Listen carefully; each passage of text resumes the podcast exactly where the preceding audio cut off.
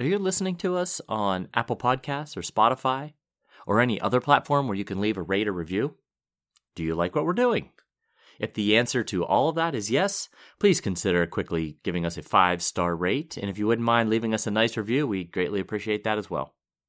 Okay, let's do this.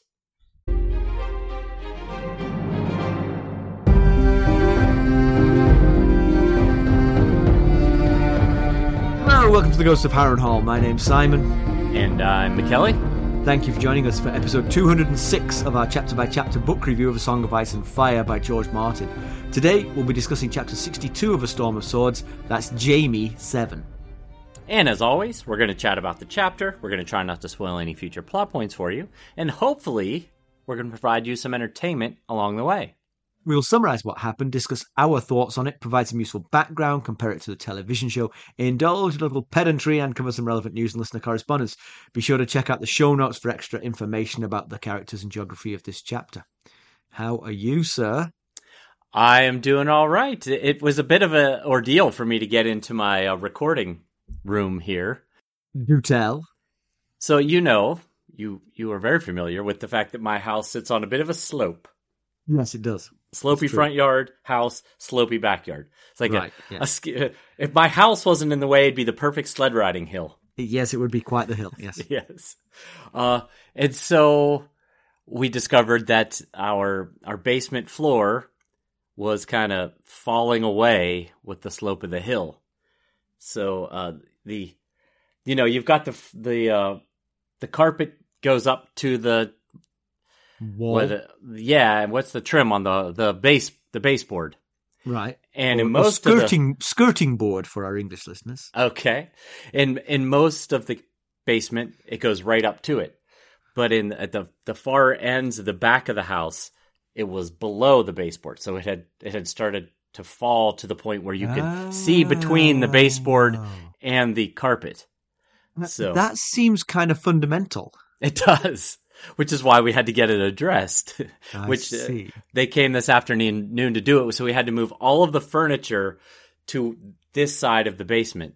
So was that the was that the solution? Yes, so now we're now we're good. Just keep anything off of that side. It's like a seesaw, McKelly. You got to put weight on this side. It'll pop that side right back up. uh, but in order to get to this room, I had to go over, under, and around about five different pieces of furniture. So, Hmm. So what uh, was their solution? Like just like a wider piece of baseboard to hide the crack?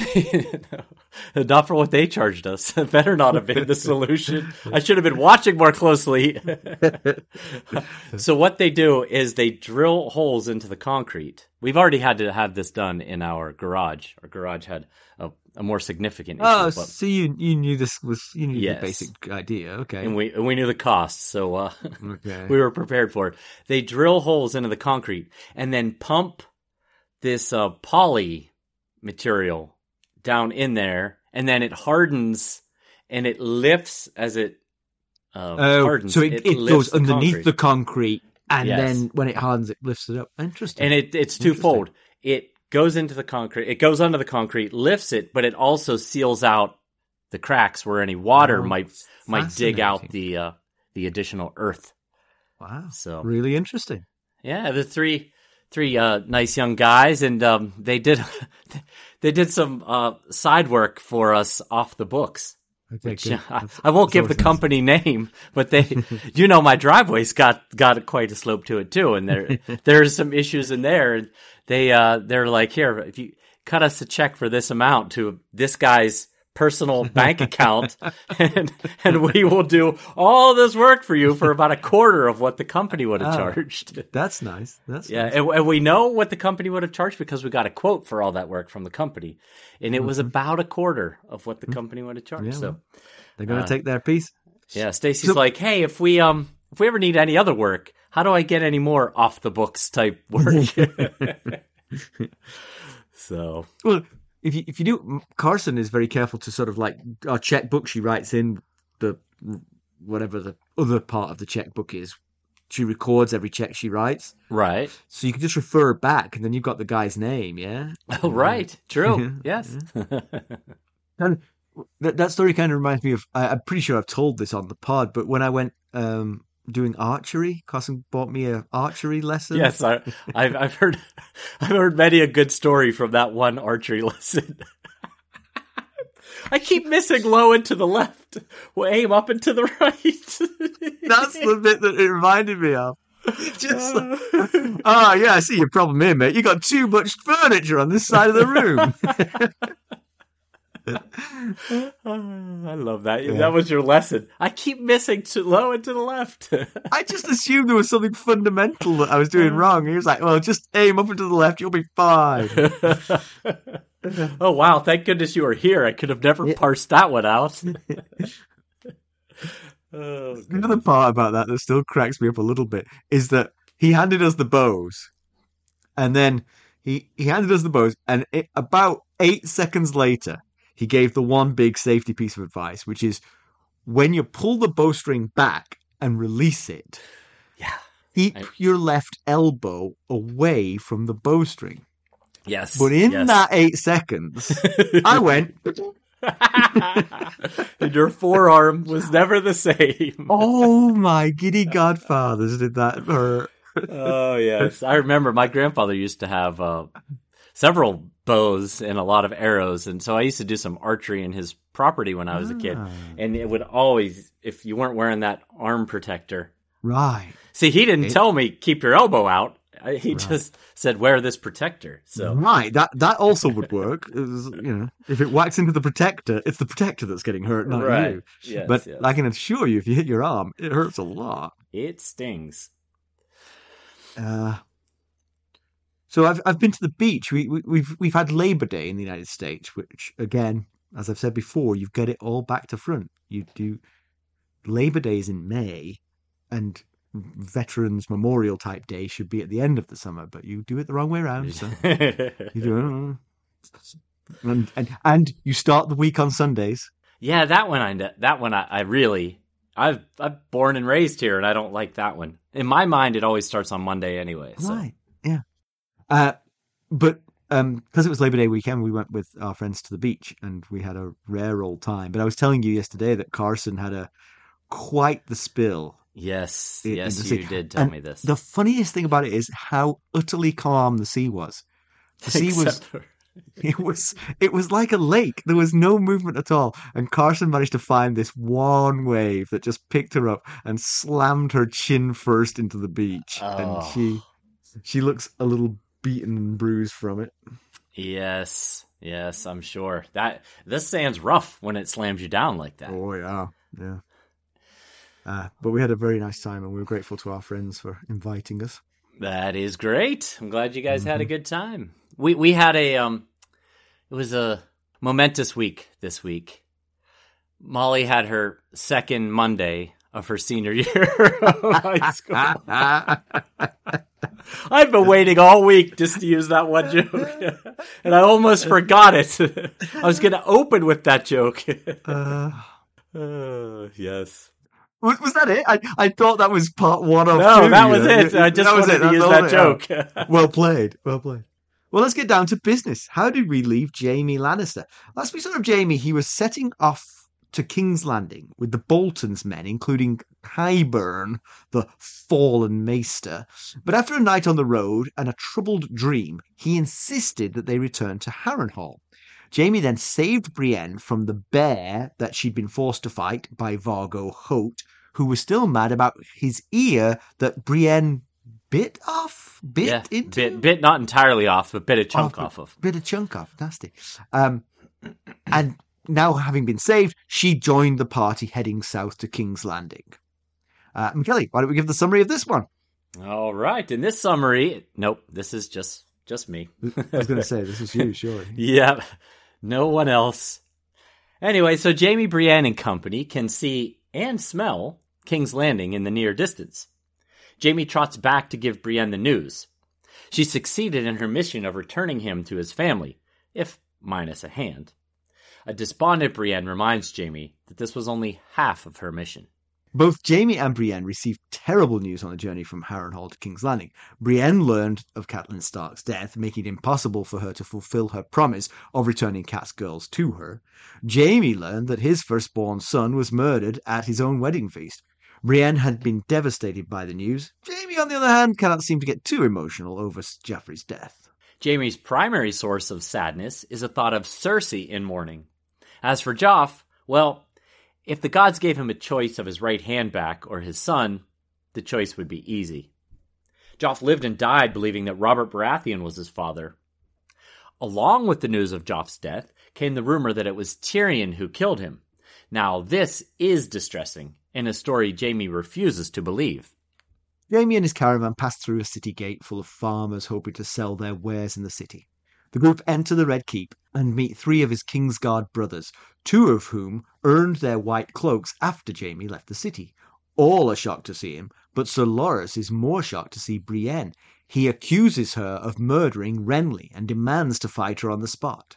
Brienne pleads her innocence, but Loras isn't buying her a shadow did it story. Jaime defuses the situation and has Brienne sent to a tower cell to appease Loras. He then makes for the Sept and Cersei. At the Sept gate, he has a run in with Sir Osmond Kettleblack, who fails to recognize him at first. Cersei is alone in the Sept aside from Joffrey's body. She can hardly believe her eyes at the sight of Jaime. Jaime goes to his mourning twin. They embrace, and she notices his shaved head. He says the hair will grow back. He then shows her his right stump and tells her the hand won't. Cersei blames the Starks, but he corrects her. It was Vargo Hoat's doing. The conversation turns to their dead son. Cersei tells Jaime that Tyrion did it. He told her that he was going to do it, and he did. She wants Jaime to avenge Joffrey's death and kill Tyrion. Jaime's gonna need a bit more info first. Cersei says he will. There's to be a trial. The twins then get down to what they do best, right there in front of their dead son's body. Not necessarily best, but most often. I guess, yes. Afterward, Cersei says it was dangerous what they did and they must be more careful, especially with their father in the castle. Jaime, on the other hand, is sick of being careful. He asks Cersei to wed him and let the world know their love. Cersei thinks Jaime has lost his mind. Tommen's claim to the throne derives entirely from Robert. Jaime doesn't care. They'll move to Casterly Rock and Tommen will be his heir. Let their father sit the throne. We'll be right back. Hello, friends. Are you ready to make some unforgettable memories? Well, if so, consider the Marriott Bonvoy program. Discover the perfect destination for your summer getaway and unlock exclusive deals on luxurious accommodations. With our affiliate partnership, you'll enjoy unbeatable savings and a seamless booking experience. Don't let summer slip away. Visit Marriott Bonvoy today and make this vacation season one for the books. Use our Ghosts of Harrenhal affiliate page to check it all out and buy Bonvoy points or give some as a gift. The link to our page is in the show notes. Cersei's heard enough. She sends him away, suggesting that he go to their father. Feelings hurt, Jaime does as he's told. He finds his father in his solar. Tywin had been expecting Jaime sooner. He got the news of Jaime's release from Riverrun through Varys soon after it happened. Tywin had sent men to find him. But he hadn't gotten the news of Jaime's missing right hand. Jaime says it was the Lord of Harrenhal, Vargo Hoat's work. Tywin informs him Hoat is no longer the Lord of Harrenhal. The mountain took the castle from him with little effort. Clegane found Hoat sitting alone, fevered and in pain. A wound to his ear had festered. Jaime can't wait to tell Brienne that news. Jaime assures Tywin he can fight just as well with his left hand as his right. Tywin goes to present Jaime with a gift, but Jaime isn't interested at the moment. He wants to know of Joffrey's death and Tyrion's involvement. Tywin says it was poison, as there was no obstruction in his throat, and that Tyrion served the king poison wine in front of all in attendance. Jaime questions whether Tywin would actually execute his own son. Tywin says they must consider the evidence. Jaime knows what kind of evidence will be cooked up in this city of liars. Besides, now two kings have conveniently died right when Stannis needed them to. Tywin isn't interested in conspiracy theories. However, he is interested in getting his heir back. He tells Jaime that he can't serve in the Kingsguard without his sword hand. And Cersei set precedent for the Kingsguard not serving for life when she removed Barristan Selmy on grounds of age. When Jaime talks of his duty to the Kingsguard, Tywin reminds him he has a duty to his house. Jaime will be heir to Casterly Rock. He will go there and take Tommen with him to get him away from his mother. On top of that, Tywin wants to marry Jaime to Margaery Tyrell and Cersei to Oberyn Martell. Jaime explodes. He will do no such thing, nor will Cersei. He's the Lord Commander of the Kingsguard and nothing more. After a very long, tense silence, Tywin tells Jaime he is not his son. If Jaime is the Lord Commander of the Kingsguard and nothing else, then go do your duty, sir. What parent hasn't had that kind of conversation with their son? Usually followed by some regrets over that which was said. But I'm yes. figuring Tywin's not cut from the same cloth as the rest of us. Yeah. I I hope it's just you know, just anger in the moment and they will both Yeah. uh, cool off and uh, it will be water under the bridge. The, the first thing you've written here in the discussion is that this was long, the long awaited re arrival in King's Landing of Jaime. But in many ways, I think as a reader, I was more interested in Brienne's arrival in King's Huh? Landing because Sure. she's the one who's got something to do now. Jaime, I- you know, all things being equal, I expected Jaime to go back to being Lord Commander of the King's Guard and probably wanting to shtup his sister. But Brienne has a task here, you know. she did anyway. Right. Now both of her objects of uh, the task have, Yes. have left the city Right. and she doesn't know where either of them have gone. Right, that's right. And also the the the point where she's supposed to complete the task is also gone. You know, Yes. she's supposed to take the two of them to Catelyn. Yes, it's, She has it has neither of them and no Catelyn left to Yeah, to.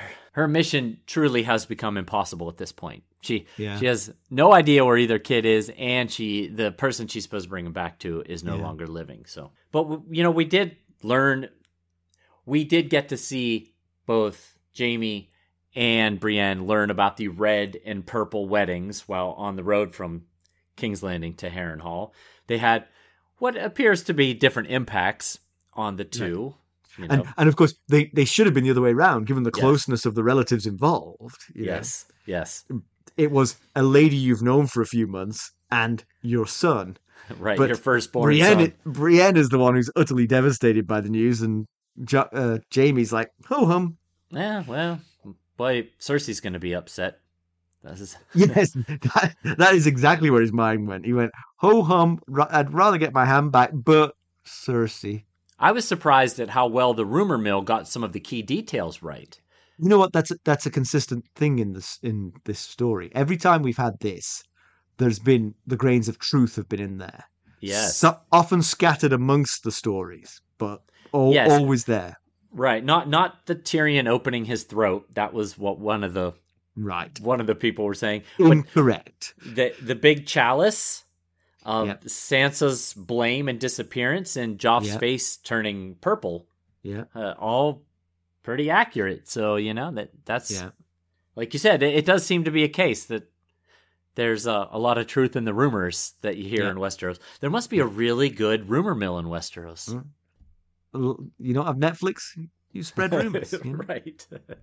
So his feelings towards Joffrey, of course, are complex, and it's not something that's been sort of talked about very much. I mean, he is his firstborn son, but as as Jaime thinks, he didn't really care about him because he was never allowed to treat him like his son. right. Partly, it's, Jo- and partly, Joffrey lived and died always believing that Robert was his father, despite the noise around him to the contrary. Yes. He presumably didn't believe it. And you know, he wonders, Jaime wonders if because he's not feeling the sadness he feels like he should feel, if he's possibly the the monster that everyone claims he is. But Yeah. you know, certainly he's not going to win Father of the Year, but neither was Robert going to win that. No. And, No. I, I mean, I mean, literally, they did it almost exactly the same as father for Joffrey, with Right. one notable exception. Jaime actually created the child. right know? biologically. Yeah. Yes, and, and uh, you know, his reaction's definitely not what what a a typical father would feel in this situation. But you know, Joff lived his whole life thinking that that Jaime was just his uncle, and uh, you know, possi- possibly he saw what an awful person Joffrey was, and and that further caused him to be uh, emotionally distant from Joff. Yeah. He has precedence here. He he witnessed what Aerys was like. Oh yes, yes he did, and Yes. took action to stop that. So maybe he's thinking, "This has saved me from another round two of the kingslaying." Yeah, and we've heard the comparisons. Both Tyrion and Tywin had made comparisons about Joffrey being another mm. Aerys the second. Right. And right. and you know the the first thing that Jaime does when he gets in the into the sept with Cersei is he thinks that Joffrey's going to need every one of those prayer candles of the hundreds that are burning, Right, which is just you know kind of more indication that he's aware of what Joff was, which seems to be unlike Yeah. Joffrey's mother thinks Yeah. uh, or was aware of. And as you mentioned, Jaime's primary concern is for Cersei, not for he doesn't uh, not Joffrey. So he really does love her. There's no question about that. But the difference between Jaime and Cersei is that Jaime also really loves Tyrion, Right. and that's going to cause problems, I think, down the line because Jaime's going to be inclined to believe Tyrion, and Agreed. Cersei is going to be very much inclined to not believe Tyrion. also agreed. Yeah. uh-huh. And so the the question for me is can this love that he feels for Cersei survive that? Because if she insists on Tyrion's death, that's going to hurt Jaime very, very much. Yes. And it started to make me think. I, I I actually think, in some ways, it will. I think that that that his love for her would survive anything because he can't help himself. You know, he's my, blindly in love with her Uh yeah, and would forgive her just about anything. I could see your point. And and then that got me thinking about me and you.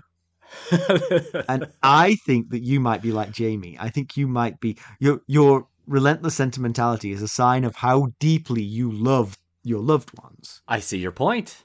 And I, on the other hand, I think I am not Cersei exactly, but kind of Tyrion. You know that that my love is somewhat contingent. I I have I don't love as deeply, and I have sort of expectations around my love, and I also everything's contingent. If if someone were to cross me, they could lose my love, whereas you would forgive. Uh, just just keep rolling on. exactly. rolling on with you know. let the love flow over. Yeah. So so there you go. Uh-huh, That I was, see. that's my little theory that you're you're Jaime Lannister. To our sustainers who were on the call last night, this is the comparison I was referring to during last night's call. No, I did. I didn't know. I didn't know what you were talking about. Yes, this was this is what I was referring to. hmm So he he is sure that he would choose, and by he I mean Jaime, obviously, is sure that he would choose his hand over Joff. And you know, I have to respect him being honest with himself. He could Yeah. lie to himself and say, "I would, I would give up my other hand to get my son back." But you know, he's he's being honest with himself, and I respect that. It certainly shows a, a selfish side, but again, he never truly bonded with Joff in any meaningful way. And uh, by Cersei's doing, he explains that he was never even allowed to hold uh, Joffrey as a boy, but also seemingly he had no interest on in, in, on Jaime's part in getting to uh, any sort of even on the down low fatherly relationship with Joff. He could have taken Joff into the yard and trained with him. I mean, uncles do that kind of thing. He could have Yeah, taken Joff hunting or whatever. yeah, but but Cersei put him off it because Cersei was concerned that the more they were seen together, the more it would Yes. look like there was something wrong. Even though you're absolutely right, there's nothing more natural than an uncle, you know, looking after a a nephew, particularly a nephew who's being ignored by his father.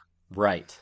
But I do take Cersei's point on this one because uh, it, you know, the more you see the two of them together, the more you think, wow. wow, he is a spitting image of the of him. You know, I was thinking that given the chance, I think Tyrion might have been the more caring, better role model than Jaime or Robert if he had if he had been given that opportunity. Tyrion always tried to better Joffrey. Yes, much to his I mean- own detriment. Right, exactly. I mean, he tried to make Joffrey a better person. I mean, often brutally. I remember him slapping him to make him go and give his uh, sorrow to the Starks over Right. Bran's fall. But Yep. you should do that, and someone should tell you to do that, and if necessary, slap you to get you to do that. yeah, yeah, So Brienne, as we said, has gone pretty numb since learning of the Red Wedding. She, she her mission's completely broken. Uh, Jaime offers to return her to Tarth or get her a place in the Red Keep. Uh, Brienne thinks as a lady companion to Cersei would be uh, would be a disaster for all involved. I'm pretty sure we can all agree on that. Uh, you know, I, I do agree on that, but um, there's one little piece of me wonders if Cersei might like having a, a female body, like a, uh, kind of like how the Hound was to Joffrey, a personal protector who is a big, strong, tough female. But Yes. then I was thinking, I was thinking about her talking to Sansa during the Battle of the Blackwater, and she it seemed as though she wasn't necessarily a feminist in the sense that she wanted better for all women.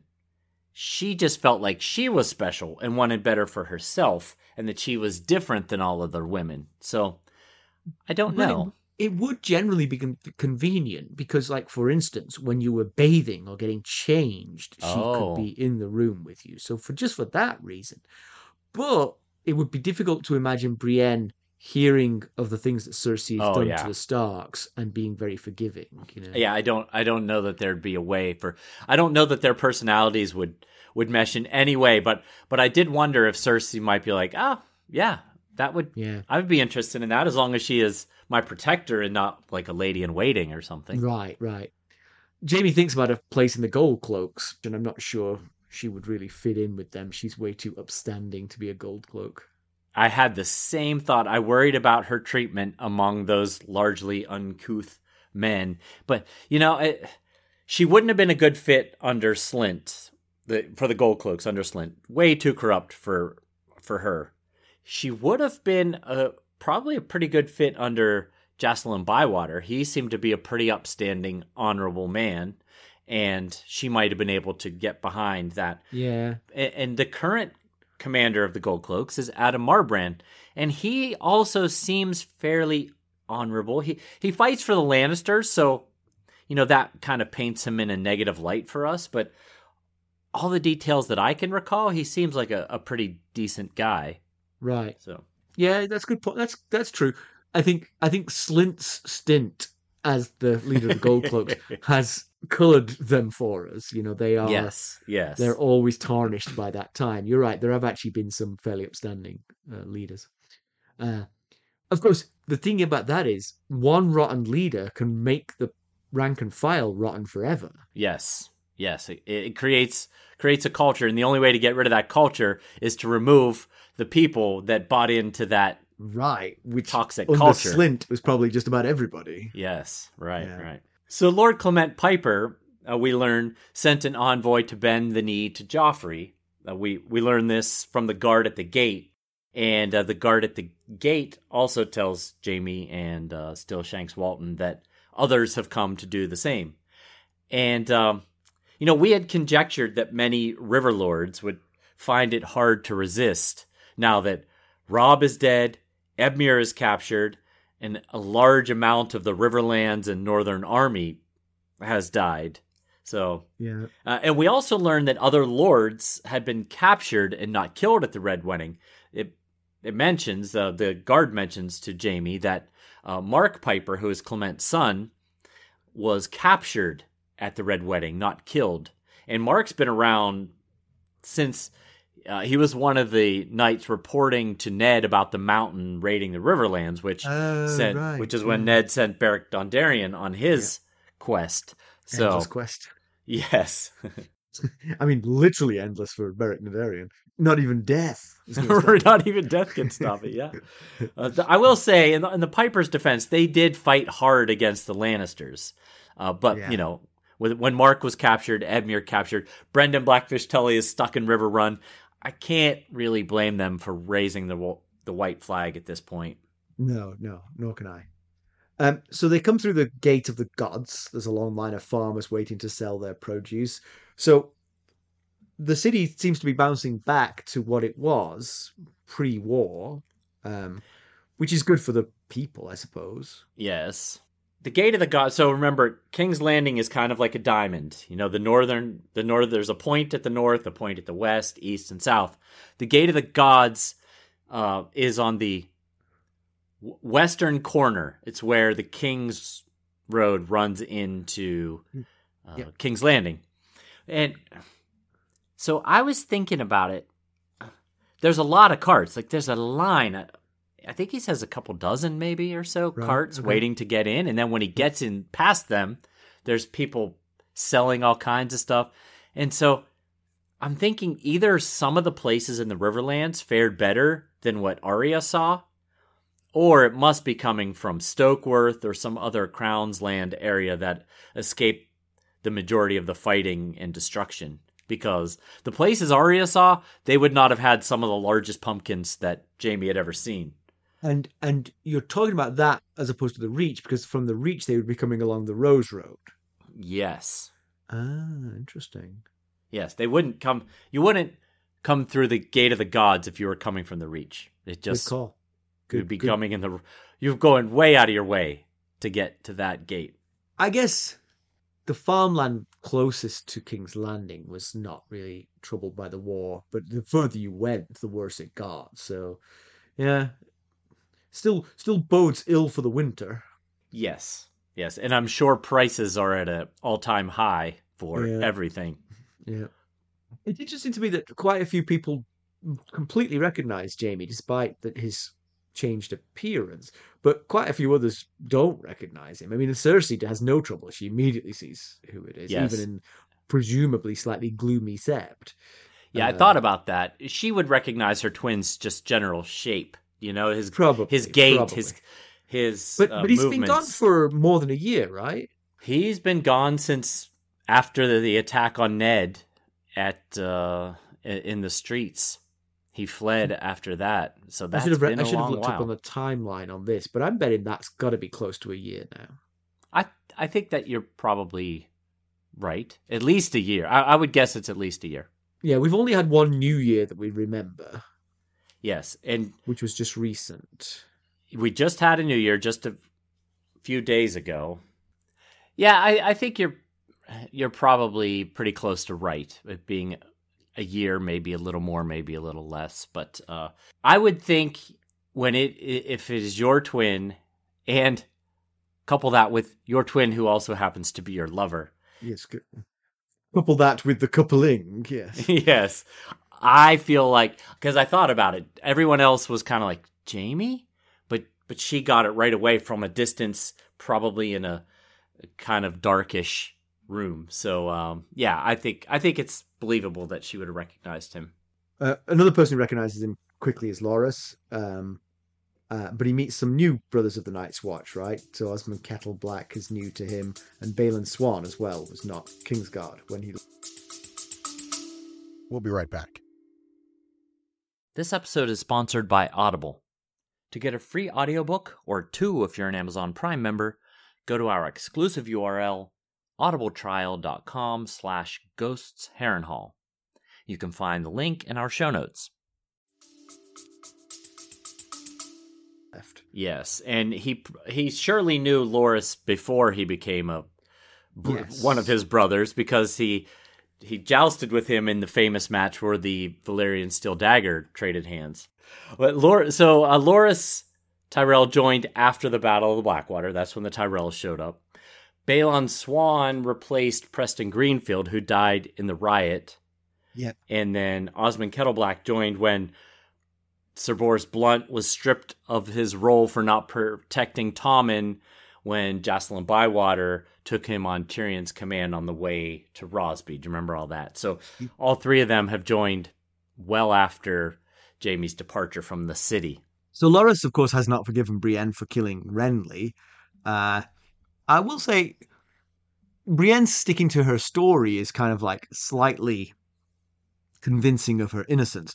There's a great out now. She be she could say, Catelyn Stark did it, right, and forced me to become her protector. I'm glad she's dead. Yes, that's that is a story she could have gone with. Like Jaime says, even my horse could have come up with a better story than this one about a Stannis' shadow killed Renly. Uh, yes. So, um, but then the decision to lock her up is slightly odd. I feel like it's presumably primarily for her own safety to keep her away from uh, Loras, but also, I mean, I mean, what's the crime really? I mean, given the fact that Joffrey's just been murdered, who cares what happened to Renly, the usurper Renly Baratheon? Right. I, I think it's all about Loras. You know, Loras clearly had love for Renly, and uh, you know, it, whether they were lovers or not, it certainly seems like they were. Or at least there's a lot of rumors that they were. But regardless, he he loved Renly as a person, and uh, yeah, Jaime thinks she should be blowing me kisses because she looks hurt when he has Balon Swan take her to a tower cell, and he thinks he doesn't understand why any why does nobody get what I'm doing for them? It all goes back to Aerys, and I yeah. was thinking it all goes back to the fact that you never tell anyone why you've done something.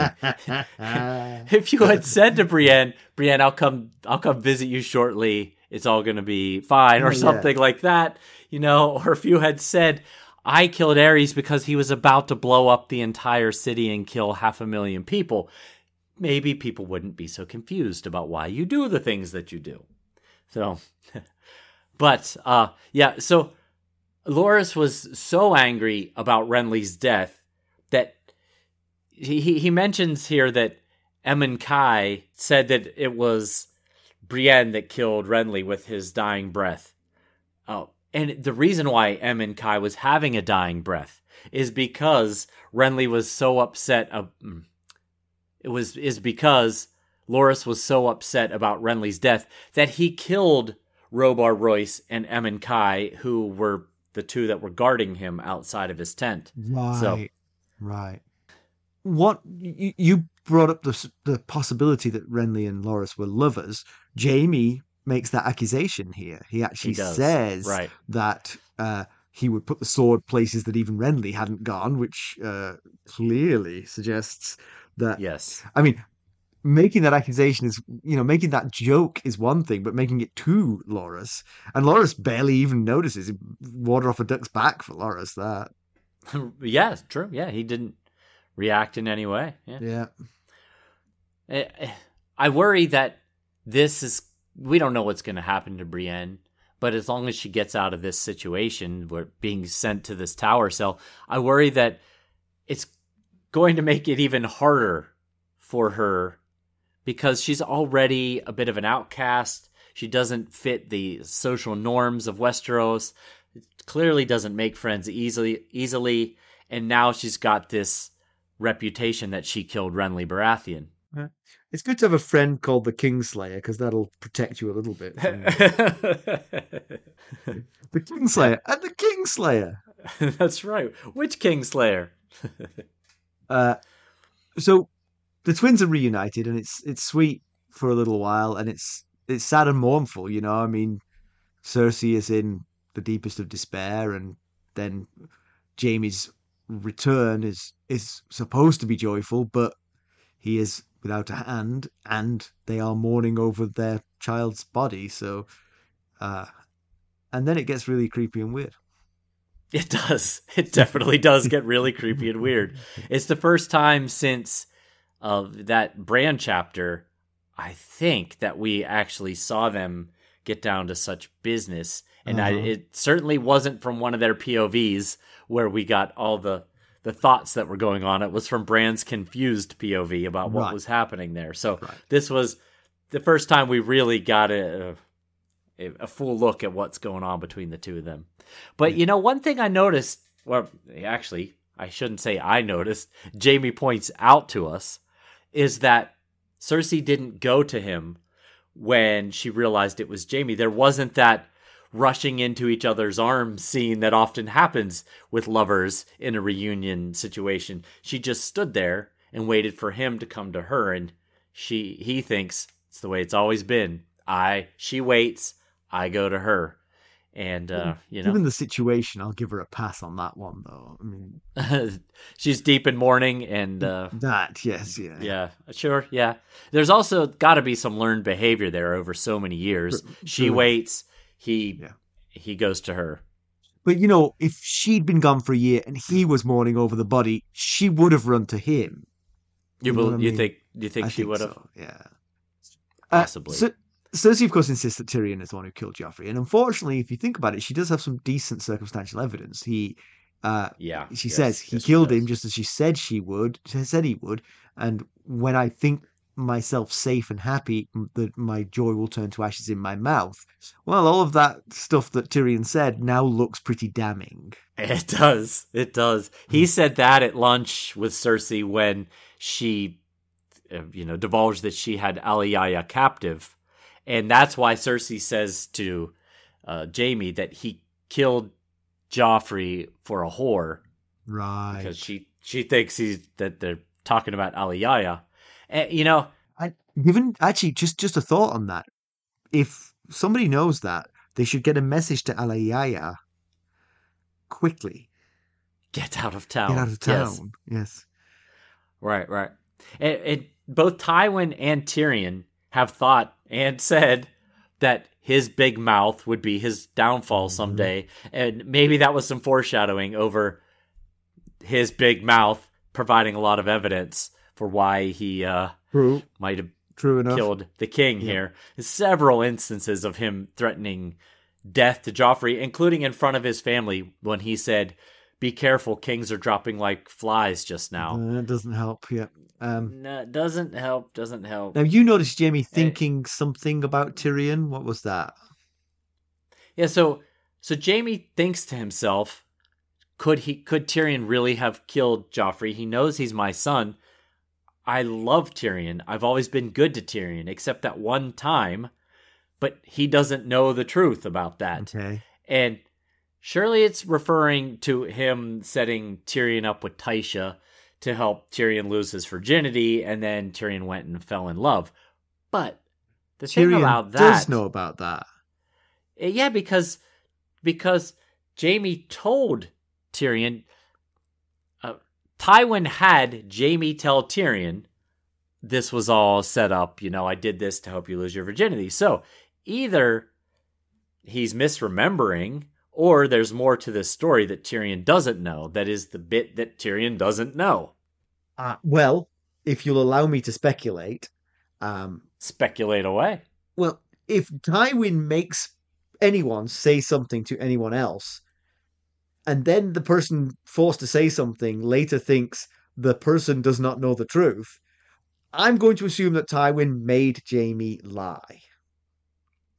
That is a distinct possibility. Mhm. It surely is a distinct Mhm. possibility. Where the lie begins and ends, I don't know.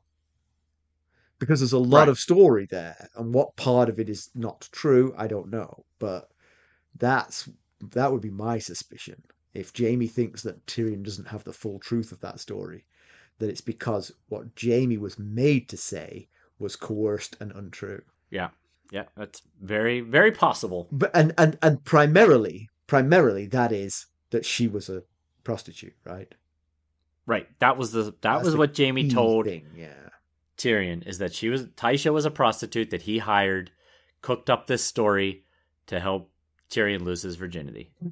But could the true story be that he found a girl who wasn't a prostitute and coaxed her into hanging out with Tyrion? And, you know, hey, he's second in line to Casterly Rock. You might want to be nice to him. Sure, that's a possibility as well. We just don't know yet. All right, fine. But what one thing we do know is that Jaime is sick of hiding his love for Cersei, and he straight up asks her to stand up and tell the world that it's him that she wants and marry him, and basically asking her to give up royalty and political position for him. Yeah. He's had a long time in sort of isolation, and I wonder if that's sort of kind of terrible ideas can foster when you don't have a chance to discuss them with other people. And uh, I wonder if that's what's going on here. Maybe, maybe it works. I mean, the Targaryens did similar things, and it caused rifts in the church. But eventually, they re-established their grip on the land. But it feels like this would be. I mean, think about it. You immediately undermine your own claim to the throne. Yes, that was Jay. That that is Cersei's argument. She brutally rebuffs this idea, calls them stupid, and says it cost them everything. Right. Yeah. And you know that, yeah, like you're saying that Tommen's right to the throne is derived from Robert. So, it, it, but you know, to Jaime, it's their relationship that is everything. Cersei clearly doesn't f- feel the same way about their relationship. Right. True enough. Yeah. But um, you know, on the surface, the idea sounds, uh, you know, probably in Jaime's head. He's had a lot of time in a dungeon, a lot of time on the road. Probably feels like Lannisters are in a pretty strong place in the realm True, now, True. and they could handle this. But you know, the Tyrell alliance could be in jeopardy if they run afoul with the Faith here. You lose them, you lose the Reach, you lose the Stormlands because many will assume that Stannis was right and that Tommen is not a Baratheon and Stannis is the rightful heir to the throne.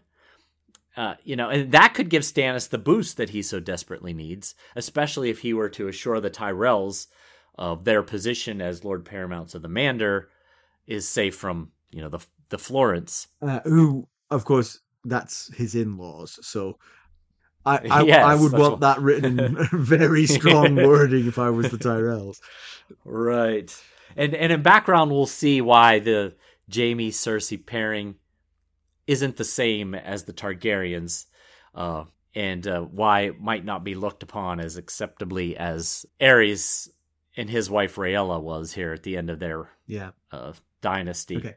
But Jaime, Cersei senses a change in Jaime, and you know it, it might be that he's been through so much to get to her, and then she just sends him away, and, and him realizing that maybe their their desires no longer align Yeah. I don't think it changes Jaime's mind, though. about how he feels about Cersei. In fact, I think that becomes apparent in the later part of the chapter with Tywin. Yeah, Because to me, I mean, just jumping ahead, but to me, his rejection of Tywin's plan is based around him wanting to be with Cersei. Pure and simple. right, If if Sure, Tywin sure. said Cersei's moving back to Casterly Rock, right. he'd be like, well, actually, I don't want to be Lord Commander of the King's Guard anymore. this left hand is useless. Yeah, exactly. Yeah. Mm. Uh, I can't even hold that Valyrian steel dagger with this left hand, let alone a sword. So obviously, the relationship between Jaime and Cersei is pretty revolting to everybody. Uh, there are some added facets thrown in here, so doing it uh, uh, while she uh, has a visit from her aunt Flo, and also uh, over the body of their son of incest. Right. Yeah. According to Jenny of Oldstones, this is uh, distasteful. Arbiter of taste that she is. Yes, I, I'm guessing she's not alone there. so Tywin was meeting with Mace Tyrell and Oberyn Martell together. Talk me through this, McKelly. Well, it's just a big deal because there's such a dislike, especially mostly on the part of Mace, disliking Oberyn because that's how Mace's heir and oldest son Willas was injured. Was a a tilt between Oberyn and Willas. But Oberyn and Willas have buried the hatchet, right? They they have they exchange letters and stuff, but Mace not so much. So either or I don't know what they were talking about, but two possibilities that come to mind are maybe Tywin is making sure that the two are stable after the death of a king because we don't need to be adding more issues to this full plate of we just had the death of a king. So you two be on your best behavior. Right. That is one option. Yeah. And the second one is wedding proposals. Right, because both are brought up by Tywin as well. Well, not Mace, but No, no, no, but but but Tyrells and Martells to marry Lannisters, yes. yes, Specifically, so that is a- specifically Margaery to Jaime and Oberyn to Cersei. Cersei. Hmm. Yes, Interesting. I mean, obviously, Tywin's moving pieces there, and those are very solid alliances if you can forge them that way. yeah, yeah.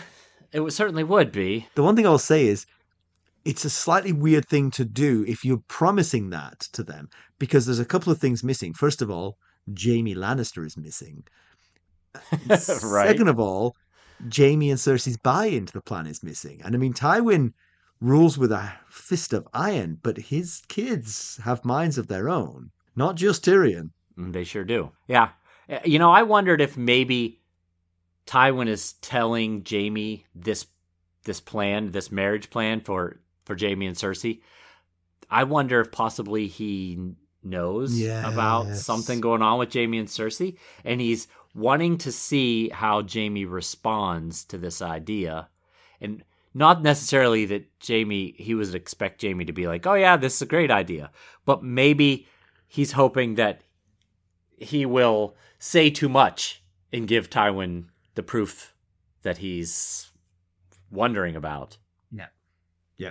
So Tywin did, of course, know that Jaime was, had been freed. He hadn't he hadn't arrived back yet, so he could start to make wedding plans for him, I suppose. Uh, speaking of confirmation, we also get confirmation that the ghost of High Heart was spot on with another premonition. Now we had a we had a hunch that he was she was about to be spot on because we knew that Gregor Clegane was headed toward Harrenhal. Oh, I know what you're going to say now. Yeah, so one of the things, one one of the premonitions that the ghost of High Heart had was in the Hall of Kings, the goat sits alone and fevered as the great dog descends upon him. And we know that the mountain took Harrenhal easily, and the and Vargo Hoat, aka the goat, was sitting alone, half mad, with pain and fever from an infected wound Yeah. and that the brave companions by uh, in large part abandoned him so he was he was truly sitting alone pain and fevered which is pretty much spot on what the ghost of high heart said was going to happen Yeah. jaime's excited to tell brienne about Vargo Hoat's ear, but he's not expecting her to be as excited about it as he is No. because she's so upset and she's just not the kind of person that would be like, "Oh, that's really Yeah. that's really ironic. I get the humor in Yeah. that, you know. Well, it has cheered me up somewhat here in my cell. Yes.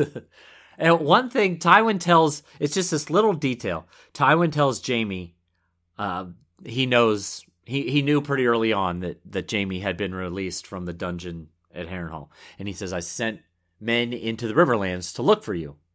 One of the names he mentions is Samwell Spicer, Okay. who happens to be the cousin of Sybell and Rolph Spicer, Right. who are Queen Jeyne's mother and uncle. Oh, I know who the So not all the are. Spicers have come over to Robb Stark's side. And if you recall, Grey Wind didn't like the family for the uh, in general, but specifically really didn't like Rolph Spicer. Spicer. And I just wonder Mm. if maybe there's some connection between I think you're Right. onto something. Tywin's plan is to put Tyrion on trial for the murder murder of Joffrey. Um, I think it's a dangerous thing because uh we saw what happened when Tyrion was put on trial in the Eyrie. He's still amongst us, right. and a trial by combat. He might have someone like Jaime Lannister fighting for him. Although honestly, Jaime's not such a great choice right now. But you know, Bronn might be a better Mm, option. Exactly. Yeah. Yeah how how does this work i mean jaime I mean, his immediate thought is in this den of liars he knew what sort of evidence would be found Yeah. so you know is it a is it a good idea to be doing this why not just say you know the maesters discovered that joffrey choked and then handle the situation in house yeah. Strangle him yourself. right why so why put such a black eye on the family publicly by having your son dragged through a a trial Uh-huh. for regicide of all things Yeah. now if it was cersei unchecked surely there's this would be nothing but a kangaroo court Right. You know but you know with tywin in charge he doesn't exactly have the most fond Mhm. feelings about But again, there is there is that little thread of maybe Tywin would like to hide his own crime here. right Finding Tyrion guilty of this would actually help to hide his own culpability, perhaps. We we did discuss that, and Jamie sees a possible flaw in the accusation when he's like, why would Tyrion poison Joffrey in front of everyone? Right. And how would he have? This is my own personal question. How would he have gotten that poison if this was a spur of the moment? Right. Unless you just carry it around just in case. Yeah. right. Yeah. Accidentally take it instead of like your tums or something. yeah. um. So Tywin, again, you know, as we were saying, he was he's trying to get Jaime to leave the King's Guard. He's he's been trying to get Jaime to leave the King's Guard for 19 years now without success. Um, right. to become the heir of Casterly Rock. And, uh, you know, he's already rejected Tyrion as heir to Casterly Rock. So he really needs to, uh, Jaime to say yes to this. Um, he's got a whole plan for it. He's going to bribe the faith to release the vow, marry Margaery Tyrell. Uh, they then go to Casterly Rock and take Tommen with them to get him away from Cersei, which probably would be good for Tommen, actually. Uh, Squ- squiring at Castle Rock with Margaery and Jaime might actually be kind of good for it. Um, here's the thing. Here's the thing I'd like to talk about. I think Tywin knows what Jaime and Cersei get up to. I think deep down he knows. And deep down, therefore, he knows why Jaime wants to be in the Kingsguard. And he knows how, when he joined the Kingsguard and, Jaime, and Cersei was taken from King's Landing, it was a real pain to him. If he really wants Jaime to leave the Kingsguard, all he has to do is take Cersei back to Casterly Rock. Right. Send her back. To, s- cl- name her his heir to Casterly Rock and send her back. Uh huh. I see what you're saying. And then say to Jaime, hey, you want to leave the Kingsguard now? right. If Jaime all of a sudden is all for it, you know, then you you uh, might have uh, uncovered a situation Yeah. here. Yeah, he, like you said, he he Tywin had this whole thing planned out. I mean, all the way down to Margaery and and Jaime leaving for Casterly Rock with Tommen, and you know, uh, he's got to be pretty disappointed that it didn't go the way he was hoping that it would. Beauty of my act- my thought, really, actually, is that you don't even have to free Jaime from his vow. The King, Tommen, and Cersei are going to move to Casterly Rock for safety until Tommen is of age. I'm going to stay here as Hand of the King. The Lord Commander of the Kingsguard is going to protect the King in Casterly Rock. Right. Yes. That's not a bad idea. Everybody's happy. And somehow Cersei had a fourth child from Robert Baratheon. uh, so, being that we're talking about so much about Jaime's hand and the implications of it, the re- Hoat's reasoning for cutting off his hand is kind of muddled, and I wondered would it be helpful to refresh our memories as to why Vargo Hoat would have cut off Jaime Lannister's hand, knowing that this could be such a bad idea. Oh, well, I mean, it, seemed like it was impetuousness, you know. So, Well, I, I can I can walk us through the details go if on. you think it'd be Go on. helpful. Remember, it was Tywin that brought the brave companions to Westeros. yes. Tywin left Harrenhal, and then Roose made a deal with the brave companions to join Roose's cause, and Roose would give Vargo Hoat Harrenhal. Right. Now, Hoat figured that Stannis would win the Battle of the Blackwater and confirm him as Lord Commander, I mean, as Lord of Harrenhal, which probably would have been very wrong on that assumption, but, Yeah. you know, whatever. When the brave companions captured Jaime, they cut off his hand to theoretically send the message to Tywin, but also to dishonor Roose, because Hoat was one of Roose's men uh, when he did the deed. Now, why is he trying to discredit Roose? Because he's afraid that Roose would make a deal with Tywin after Tywin wins the Battle of the Blackwater and hand the brave companions over as traitors to the Lannisters. So he was attempting to discredit Roose and make it harder for an alliance between Roose and Tywin. On top of all that, he planned to sell Jaime to Rickard Karstark for Rickard's daughter's hand in marriage to become Lord of Karhold, getting him well away from the reach of Tywin. Of course, it all started to fall apart when Rickard was killed, and so that part of the plan wasn't going to happen. And so Roose explains all this to Jaime at that dinner with Jaime and Brienne and Roose and asks Jaime to inform Tywin that Roose had no part in Hoat's plan, and this was just a a guy who went went out on his own to do this, and he that's why he was letting Jaime go, so that you know to help smooth over any uh, rough feelings here. Now Roose did still give Vargo Hoat Harrenhal when he left, but mostly that was because he knew that the Lannisters would easily be able yeah. to take it back. Yeah. So that that's as I, as I best I understand it, that is how all that went down. Yes. But one interpretation of the whole Tywin's behavior at the end of this chapter for me is that he's recognizing that he can't keep Jaime from Cersei, that no matter what he does, they won't change their ways.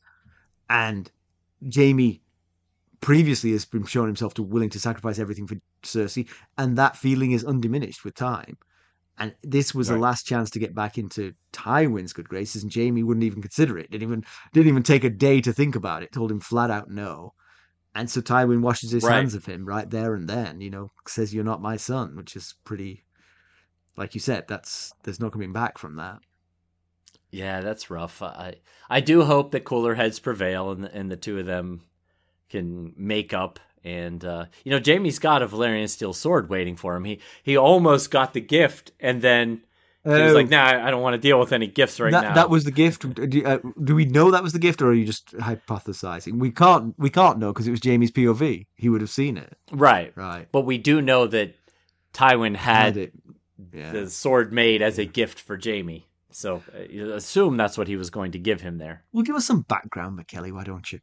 All right. Well, as I mentioned earlier, I was gonna I was gonna tell you why this is might not work out the way that. Uh, Jaime would would like him marrying Cersei and announcing it to the world. So, yes, Jaime wants to marry Cersei, as the Targaryens had done for centuries. And it is true the Targaryens did marry brothers to sisters, uh, also uncles to nieces, and other types of interfamily options. However, until King Jaehaerys smoothed things out with the faith, the practice was not well received by the realm. As an example, the second Targaryen king of Westeros and the son of Aegon the Conqueror, King Aenys I, wed his son Aegon to his daughter Rhaena. The decision went over like a lead balloon with mm-hmm. the rest of mm-hmm. the realm. The faith denounced the union. Septon Murmison was expelled from the faith and later hacked to bits for performing the ceremony. The lords and small folk alike turned on King Abomination, as he was dubbed.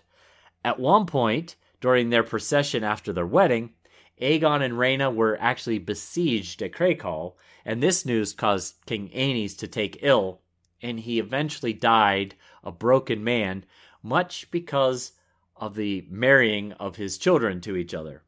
So, the issues with the Targaryens and the realm over incestuous marriages continued until Aenys' younger son Jaehaerys finally worked with the faith to craft what's called the doctrine of exceptionalism, which we've talked about way back in a Game of Thrones. So um, I'm going to tell you all this over again as a refresher. So the doctrine's basic principles were as such.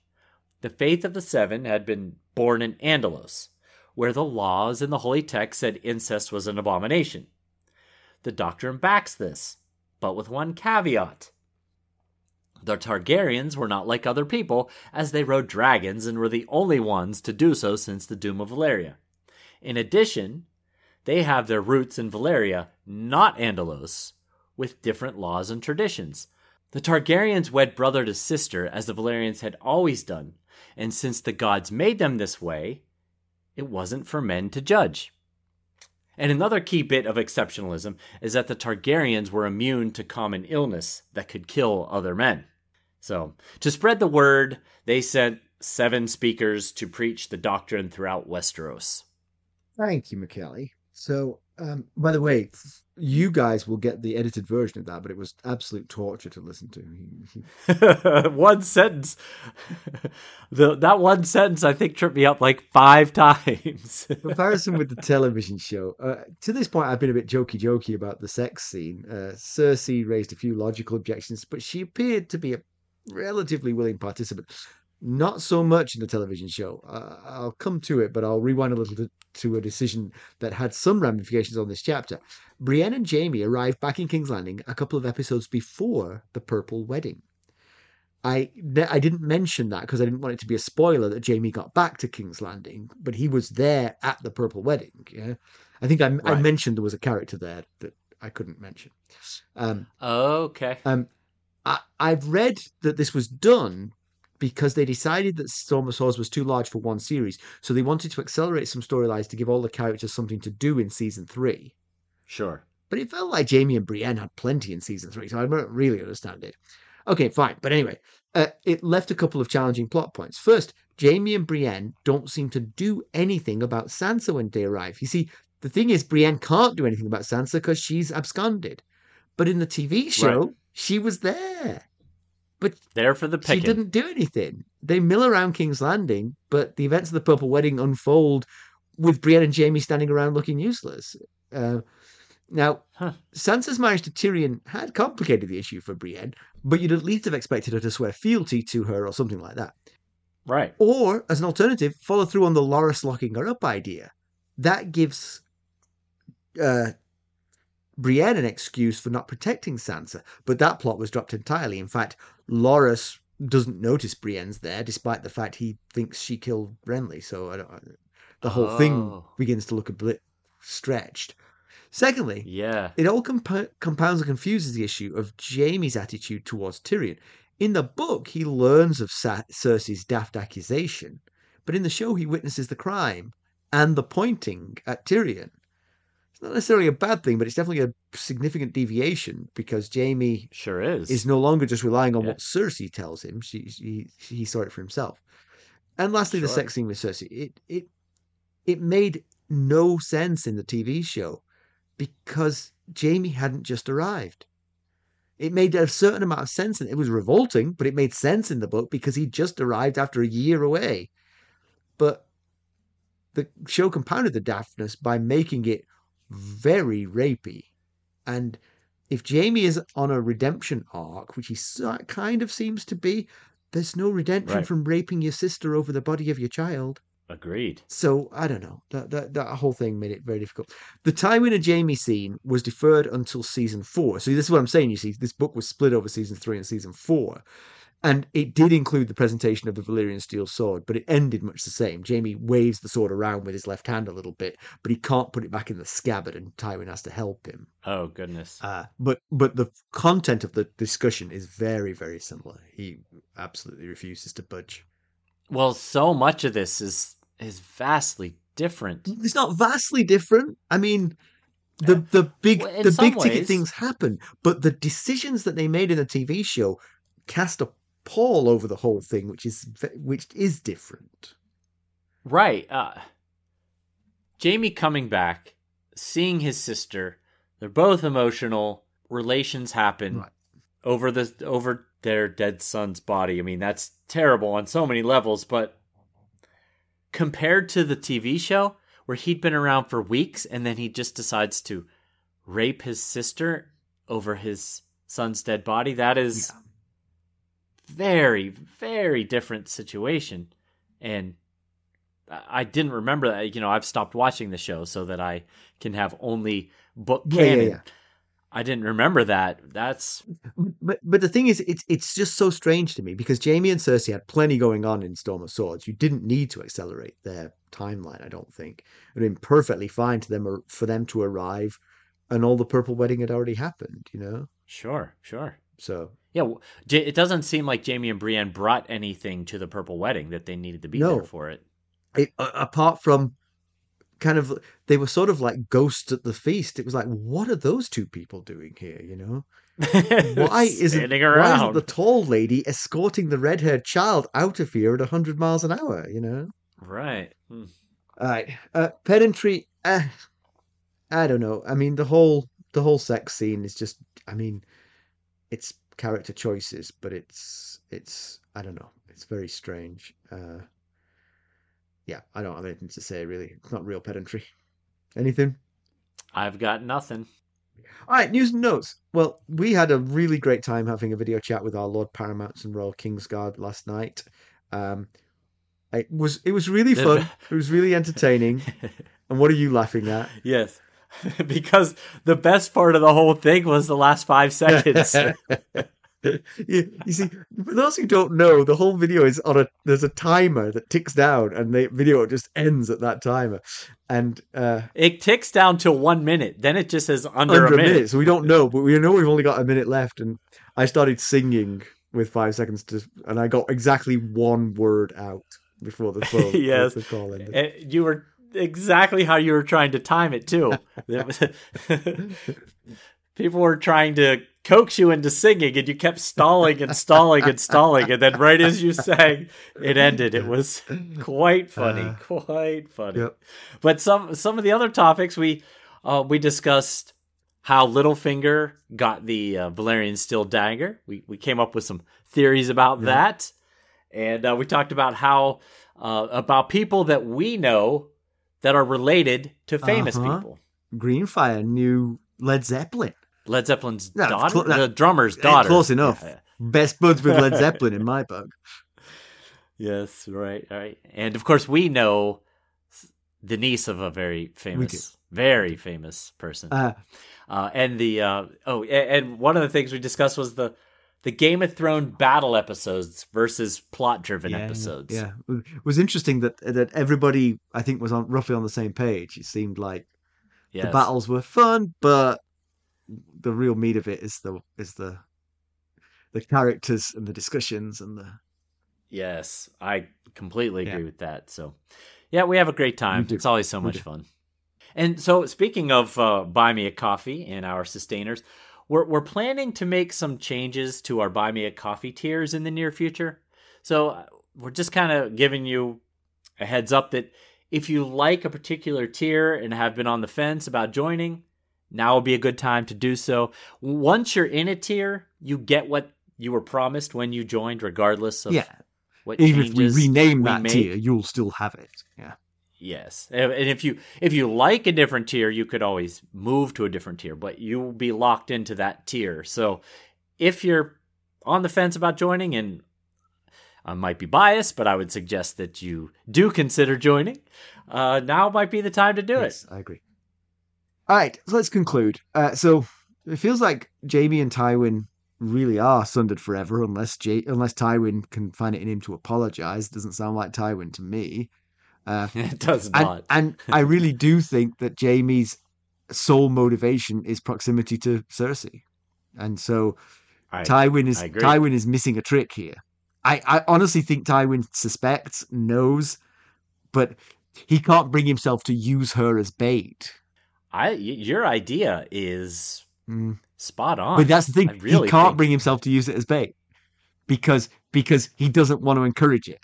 Yeah, he could do the reverse of what he said. He did you say he could leave Tommen in King's Landing with him? Well, I said no. Send Tommen with his mother to Casterly Rock Yeah. while he. But he's trying to get as- those two away from true. each other. But yeah, he could leave Tommen there, and, and he could raise Tommen Right. as his regent. Yeah. Right. Yeah, you're on to something. Now, there's one word that is the very last word that Jaime says in the chapter. There's this long, tense silence between the two of them. And Jaime says, Father. And that's when Tywin snaps and says, You are not my son. You say you only want to be Lord Commander of the Kingsguard. Well, do your duty, sir. And I was I was wondering if that father was Jaime starting to cool down and be like, Maybe. I, I you know I I'm sorry I, that didn't come out how I meant it Yeah. to come out. And so I'm kind of hoping that uh, cooler heads will prevail, as I've said a few times. Maybe you know Jaime was just hangry. You're very generous to want this to work out because well, it's a father and a son, you know. you see, that's you with your boundless love. Uh, Jaime and Cersei, they're becoming more self-destructive and nihilistic. It seems to me, and if he presses his idea of being open, then I, I don't know. I don't know if Cersei talks him out of it or if they do it and they plunge the realm into turmoil again. Uh, anyway, I, I don't like the way that's going. No, I agree. I, where does it go from here? Will he do his his usual forget about his own desires for her? Or will they find themselves at an impasse as he decided, you know what? If you don't want to be with me the way I want to be with you, then I don't want to be with you anymore. Yeah. You know, it, we're we're assuming that his love for Cersei is going to triumph over all. But maybe he's like, I've had enough of this. Both of you two, I'm going back to Riverrun. Maybe he's more like me. Yeah, after all. Yeah. yes, maybe. I, I feel bad. You know, poor Tywin. That conversation couldn't have gone any worse than what he probably envisioned it going in his mind. right. You yeah. know, he was thinking, "Oh, I've got this all planned out." I doubt he was thinking Jaime's going to love the idea of marrying Margaery Tyrell uh, and leaving the Kingsguard. But you know, I guess he figured he's got he doesn't have a sword hand anymore. I'm going to convince him of this. We're going to get everything straightened out. It's going to go so well. And boy, did not at all. Yeah. Uh, uh, things are a bit harsh on Brienne. She's very depressed and now has been arrested for a crime she didn't commit. And Loras, Right. Loras's unforgivingness really sort of compounds the suspicion that he, that Renly meant more to him than just a king. Uh, Uh, yes. so, if Loras was doing a bit of PR, he might think about that. Yeah, yeah. I, I feel for Brienne. She seems so sad, Yeah, she despondent She in this chapter. I hope she can find. You know, I feel for her. She finally had a purpose. She, she she's had two. She had, uh, you know, she was part of Renly's uh, Rainbow Guard, and then Renly died, and then she became Catelyn's sworn sword, and she got this mission from Catelyn, this quest to go bring Jaime to King's Landing and bring back her cat's daughters and now that's all fallen apart and it feels like just every quest she takes on ends in uh, disaster Yeah. and with the person she's serving dead Yeah. but Uh, where are we going next week, Mackelly? so next week we are finally leaving king's landing after what feels like a month and a half oh wait uh, it's been about a month and a half yeah so uh, we are actually off to dragonstone where davos is up to something and you're gonna want to tune in and find out what he's up Good to to. All right.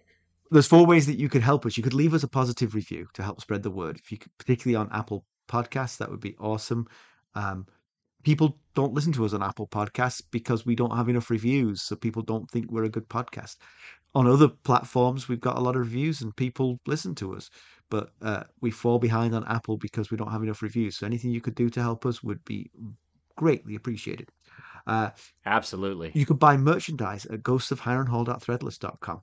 You could buy us a cup of Arbor Gold at buymeacoffee.com slash ghostharrenhal. Or consider joining the uh, Buy Me a Coffee Sustainer tiers, King Knight of the Realm or Lord Paramount, and you'll help to keep us going and you get some really cool perks and grandfathered into those perks if we change these tiers later on.